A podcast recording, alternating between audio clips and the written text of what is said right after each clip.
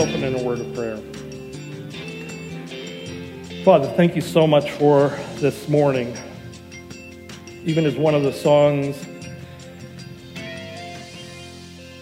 shared with us, we stand in grace. Father, what an unbelievable gift. We thank you that this morning we stand in grace before your presence and receive all of your goodness and your love. Father, we pray that this study, I pray that you would, you would help me in my inadequacy. Help me to be clear. Help me, help me to communicate the words of this text. Father, by your Spirit, may you implant these truths in us and encourage us and strengthen us. Pray these things in Christ's name. Amen. Well, this morning I'm diverging a little bit. It, it, previously, for quite a while, I've, when I've had the opportunity to be here, I've jumped into the book of Acts and hope to get back to that. But I, I wanted to look this morning at Romans chapter 1 through 5. And um, just to, to give you a little intro to that, when I was, uh, many of you might have lived your whole lives here in, here in California, didn't move a whole lot. My dad was in sales. And when your dad is in sales, you tend to move a lot. And I went from Oregon to Northern California to Illinois to California to Illinois to Michigan. And anyway, I'm back.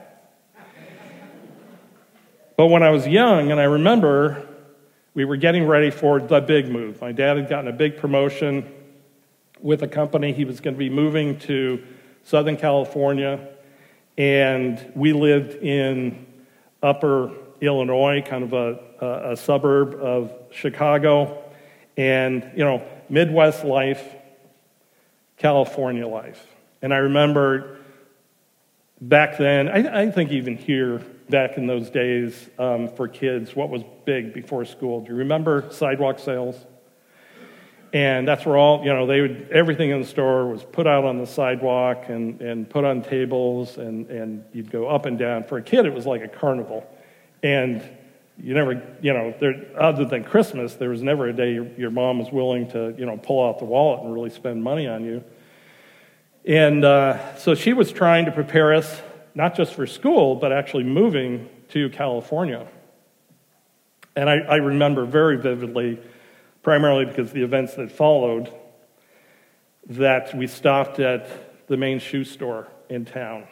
And the salesman, was putting these shoes on me, and I'm like, these are weird, mom.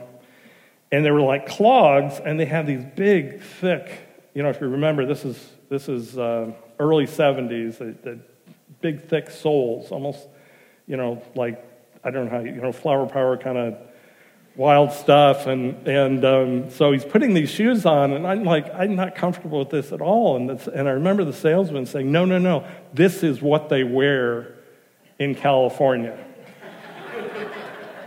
so, with the, with the confidence of a Illinois salesman behind me, I took the shoes and not far from then we headed off for California. Well, I'll tell you, we moved to Southern California and initially we stayed in Dana Point Harbor, if you know where that is. It's a boating harbor, but it's also a famous surf spot and I didn't see anybody in clogs. Nobody. I saw, I saw bathing suits, I saw flip flops, I saw, you know, bleached, sun bleached hair. I did not fit. I did, I did not know what to expect and how to enjoy California life. And it was dramatic. You know, as dramatic that sounds, the change from going from a life apart from God to a life in Christ is infinitely greater, isn't it? Our text this morning, the title I gave it is Standing in Grace, Sanctified in Hope. Why don't you stand? We'll read this text and we'll jump into our study.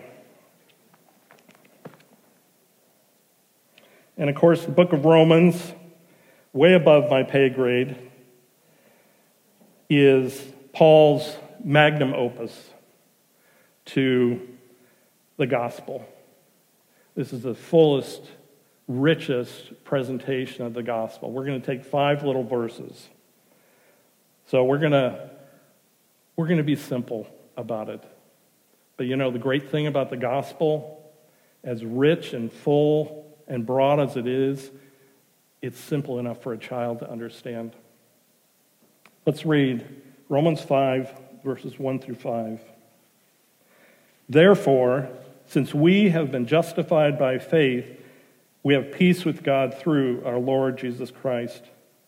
Through him, we have also obtained access by faith into this grace in which we stand. And we rejoice in hope of the glory of God. Not only that, but we rejoice in our sufferings, knowing that suffering produces endurance, and endurance produces character and character produces hope. And hope does not put us to shame because God's love has been poured out into our hearts through the Holy Spirit who has been given to us. You may be seated. So I want to look at this text through four key points. The first, we are justified by faith. Second, we find hope in our justification. Third, we find hope in our sanctification. And finally, we find our hope in the glory of God. So Paul starts by saying we're justified by faith. And if we look just prior to this, Paul develops in chapter 4 this picture. Justification is is one of those words that, on the one hand, can be a little bit intimidating. It means to, to render or declare one just or righteous. And we see it simply stated in Romans chapter 4, verses 3. For what does the scripture say? Abraham believed God, and it was counted him as righteousness. God declared Abraham righteous. He was justified. But how can that be? How can it be? And Paul here uh, makes clear in chapter 3, leading up to this, what the problem is. And we call this, you might have heard, the Romans Road. Paul's going to walk us through what our condition is. He says in Chapter 3, verse 10 As it is written, none is righteous, no, not one. No one understands, no one seeks for God. All have turned aside. Together, they have become worthless. No one does good, not even one. Or Romans 3:20, for by works of the law no human will be justified in his sight, since through the law comes the knowledge of sin. In Romans 3:23, for all have sinned and fall short of the glory of God. So how can we be counted righteous? How can we be declared justified? Again, Paul helps us understand chapter 3 verse 24. We are justified by his grace as a gift through the redemption that is in Christ Jesus whom God put forward as a propitiation, as a payment, by his blood to be received by faith. It is a gift. We receive it by faith. And we are redeemed from our sin by the payment that was made by the blood of Christ shed on the cross. Nothing we could do could pay that debt. Jesus paid that debt, all of it, past, present, and future. And that's why in 326, he goes on to say, This was to show God's righteousness. God did it this way to show his righteousness, so that he might be both just and the justifier of the one who has faith in Jesus. So, what does that mean? How did, how did God show himself righteous or just? Because he rightly condemned sin and punished it through the death of Jesus. How did God show himself a justifier?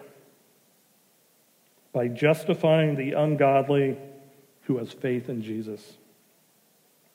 Paul said it this way to the second Corinthian in his second his letter to the Corinthians, second letter to the Corinthians, chapter five. For our sake he made him to be sin who knew no sin, so that in him we might become the righteousness of God. The glorious message that Paul gives us here in these first two verses of Romans 5 is the result of that justification. And therefore, we find hope in justification. Let me read those first two verses again. Therefore, since we have been justified by faith, we have peace with God. Through our Lord Jesus Christ, through him we have also obtained access by faith into the grace in which we stand, and we rejoice in hope of the glory of God. I wonder how many of us have memorized those verses. Maybe have it on a little card taped up on your window, a three by five card in your purse or wallet that you pull out. And just remind yourself of that every now and then. These, are, these verses are a treasure to the Christian. And they are the possession of all who are justified, who have put their faith in Christ. And in it, Paul makes three simple but glorious declarations.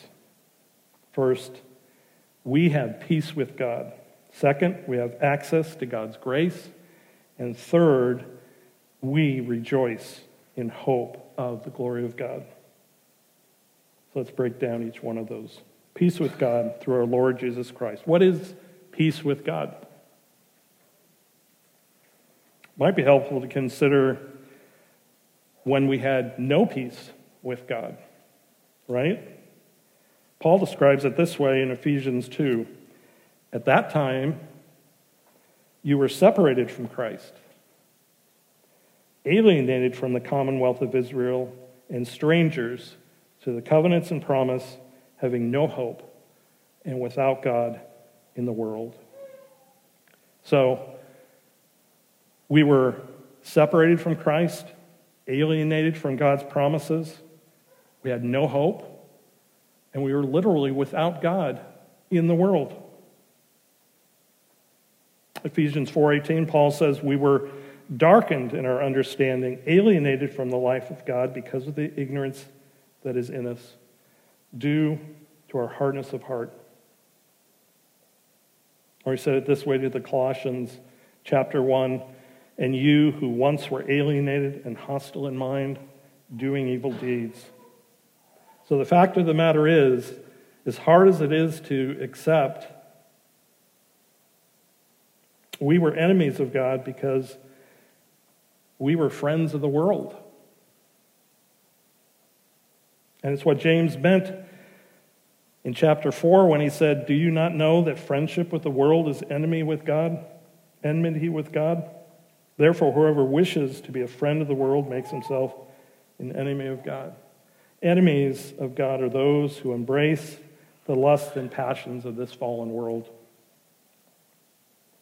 And that is why Paul tells us in Ephesians 4 to put off the old self, which belongs to your former manner of life and is corrupt through deceitful desires, and to be renewed in the spirit of your minds and to put on the new self, created after the likeness of God in true righteousness and holiness.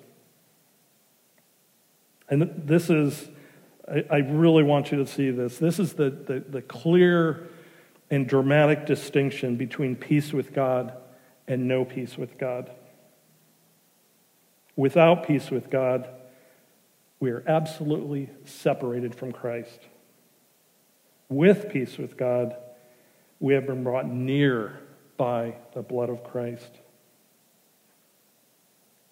Without Christ, we are separated from God. In Christ, Paul says, Ephesians 2:13, he himself, that's Christ, is our peace who has made us both one and has broken down in his flesh the dividing wall of hostility. That's why Paul can say, nothing can separate us from the love of God. The hostility is gone, the enmity is gone. And that's what peace with God brings us. No more hostility, eternally joined to Christ in love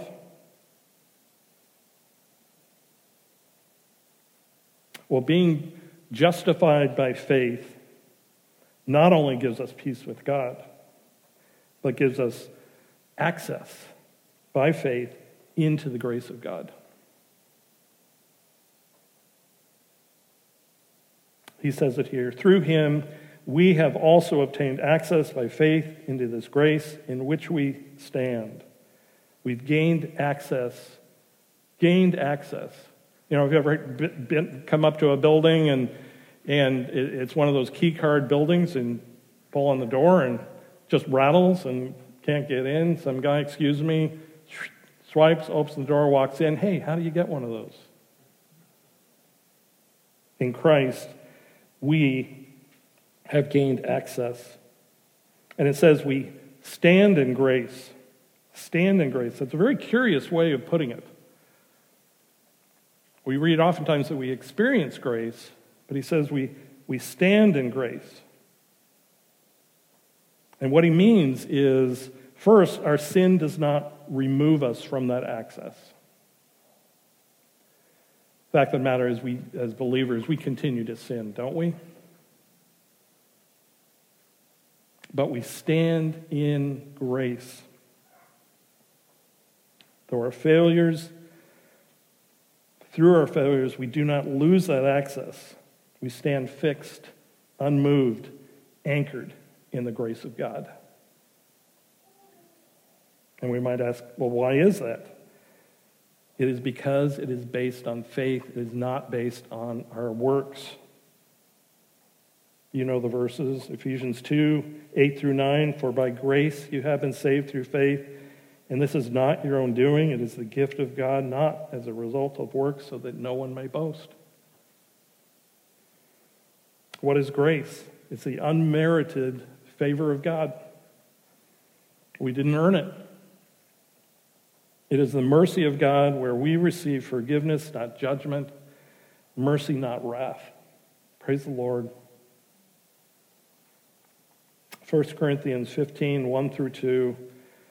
Now I would remind you, brothers, of the gospel I preached to you, which you received, in which you stand, and by which you are being saved. Through Christ, we have access into the grace in which we stand, and there we will remain. So we not only have peace with God and have access to this grace in which we stand Paul goes on to say in verse 2 we rejoice in the hope of the glory of God. And simply put, those who have been justified by faith, who have peace with God, who stand in the grace of God, for the first time can now hope in the glory of God. What does it mean to be in Christ and hope? in the glory of God. A little bit later, in Paul's letter to the Romans in chapter 6, he says this We were buried, therefore, with him by baptism into death, in order that just as Christ was raised from the dead by the glory of the Father, we too might walk in newness of life. For if we have been united with him in death like his, we shall certainly be, re- be united with him in a resurrection like his. We know that our old self was crucified with him in order that the body of sin might be brought to nothing, so that we would no longer be enslaved to sin. For one who has died has been set free from sin. Now, if we have died with Christ, we believe that we will also live with him. We know that Christ, being raised from the dead, will never die again. Death no longer has dominion over him. Remember what Paul said about himself when he really considered his pre Christ salvation state? Wretched man that I am, who will deliver me from this body of death? And that is the cry of every man and woman without hope. But Paul responds to his own question Thanks be to God through Jesus Christ our Lord. To hope in the glory of God is to hope in the new life that God gives us. It's to be given a new nature and to be ever forever freed from sin's rule over our life and ultimately resurrection life. Behold, Paul says to the Corinthians, I tell you a mystery. We should not all sleep, but we shall all be changed in a moment, in the twinkling of an eye, at the last trumpet. For the trumpet will sound, and the dead will be raised imperishable, and we shall be changed. For this perishable, perishable, perishable body must put on the imperishable, and this mortal body must put on immortality. All this is for those who have been justified by faith. Peace with God, access to grace, live in hope of the glory of God. But not only that, Paul says something amazing. He says, We rejoice in suffering. And I would call this we hope in, have hope in our sanctification. Chapter 5, verses 3 through 5, again says, Not only that, but we rejoice in our sufferings, knowing that suffering produces endurance, and endurance produces character, and character produces hope, and hope does not put us to shame, because God's love has been poured into our hearts through the Holy Spirit, who has been given to us. Paul says we rejoice in suffering. How? Why? Why would we rejoice in suffering? And the straightforward answer, of course, is in the text because suffering produces endurance, endurance produces character, and character produces hope. But what he's saying, in other words, our suffering has a divine purpose.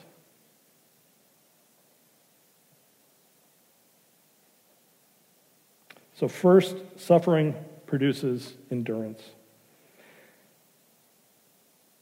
And when he says endurance, it, it implies a hopeful endurance. But it doesn't indicate that endurance is something that we experience while there is a pressing or there is a, a pressure upon us.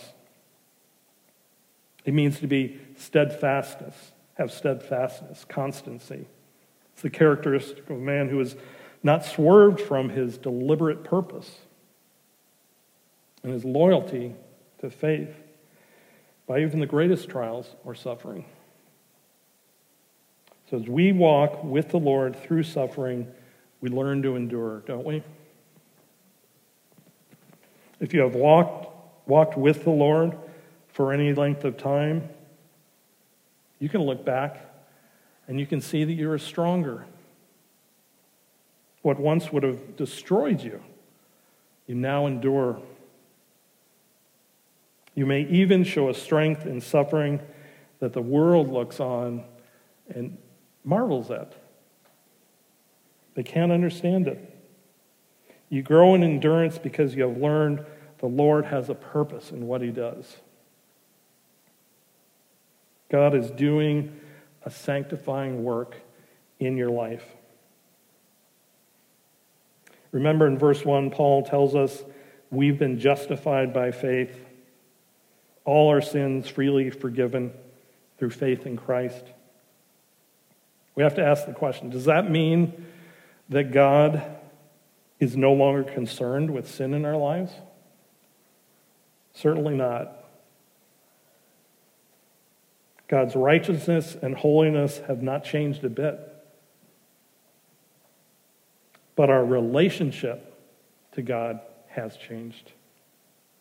Hebrews 12, verse 5. And have you forgotten the exhortation that addresses you as sons? My son, do not regard lightly the discipline of the Lord, nor be weary when reproved by him. For the Lord disciplines the one he loves and chastises every son whom he receives. It is for discipline that you have to endure. God is treating you as sons. For what son is there whom this father, his father does not discipline? See, we, we no longer relate to God as righteous judge, but a loving father correcting his children. We not only rejoice in suffering because it produces endurance, but secondly, endurance produces character, Paul tells us.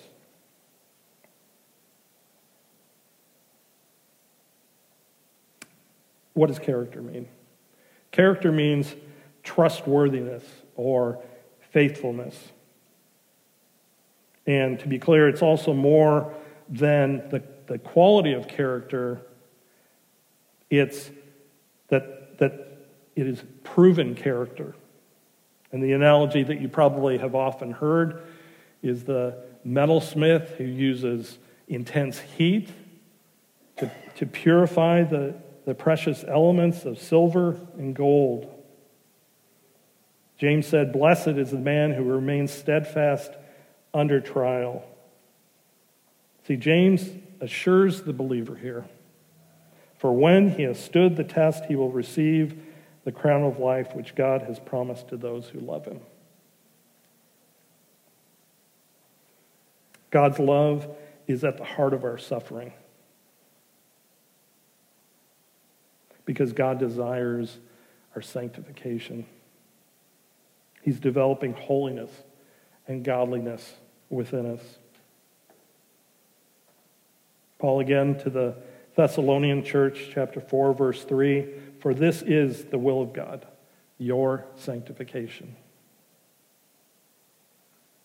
In Paul's closing to the Thessalonians, he leaves them with this beautiful benediction.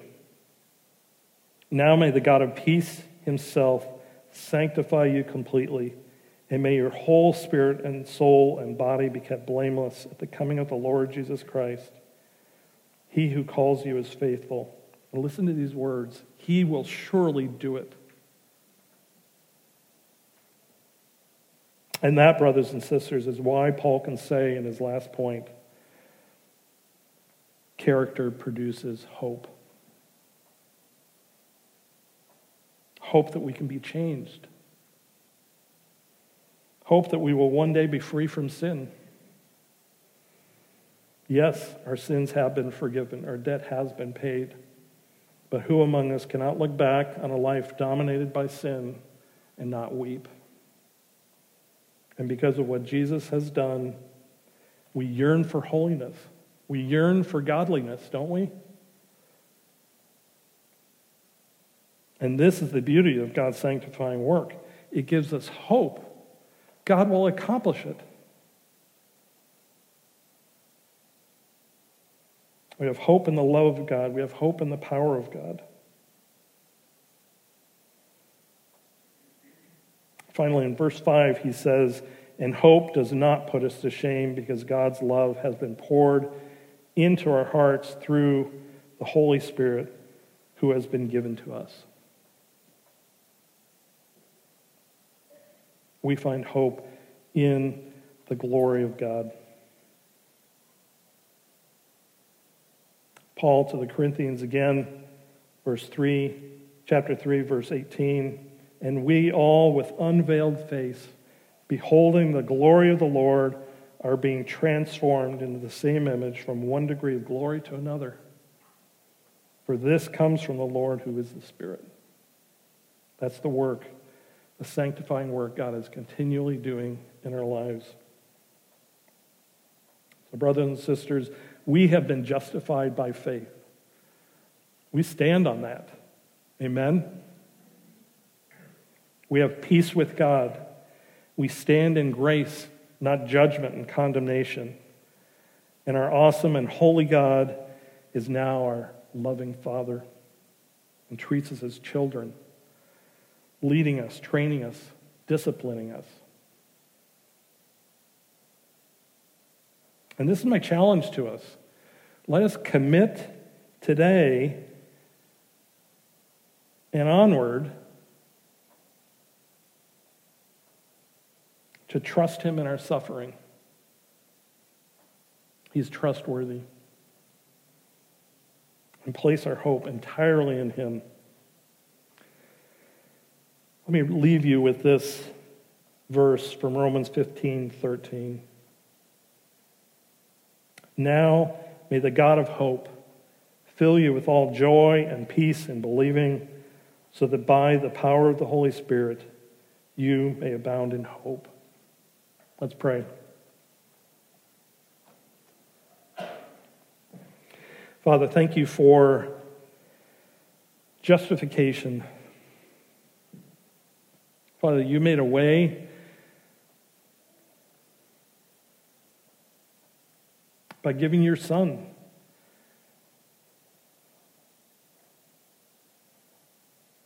By putting him on a cross, that he would shed his life, his blood, give his life in payment for the debt that we incurred through our sin and rebellion and enmity against you, and all that you changed.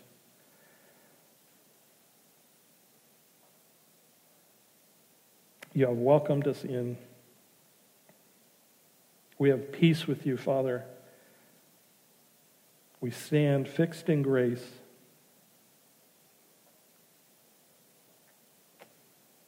And Father, as we live our lives, as we walk by faith with you, Father, we understand that you are going to teach us and train us and lead us and you will discipline us. Father, help us to know, to cling to the hope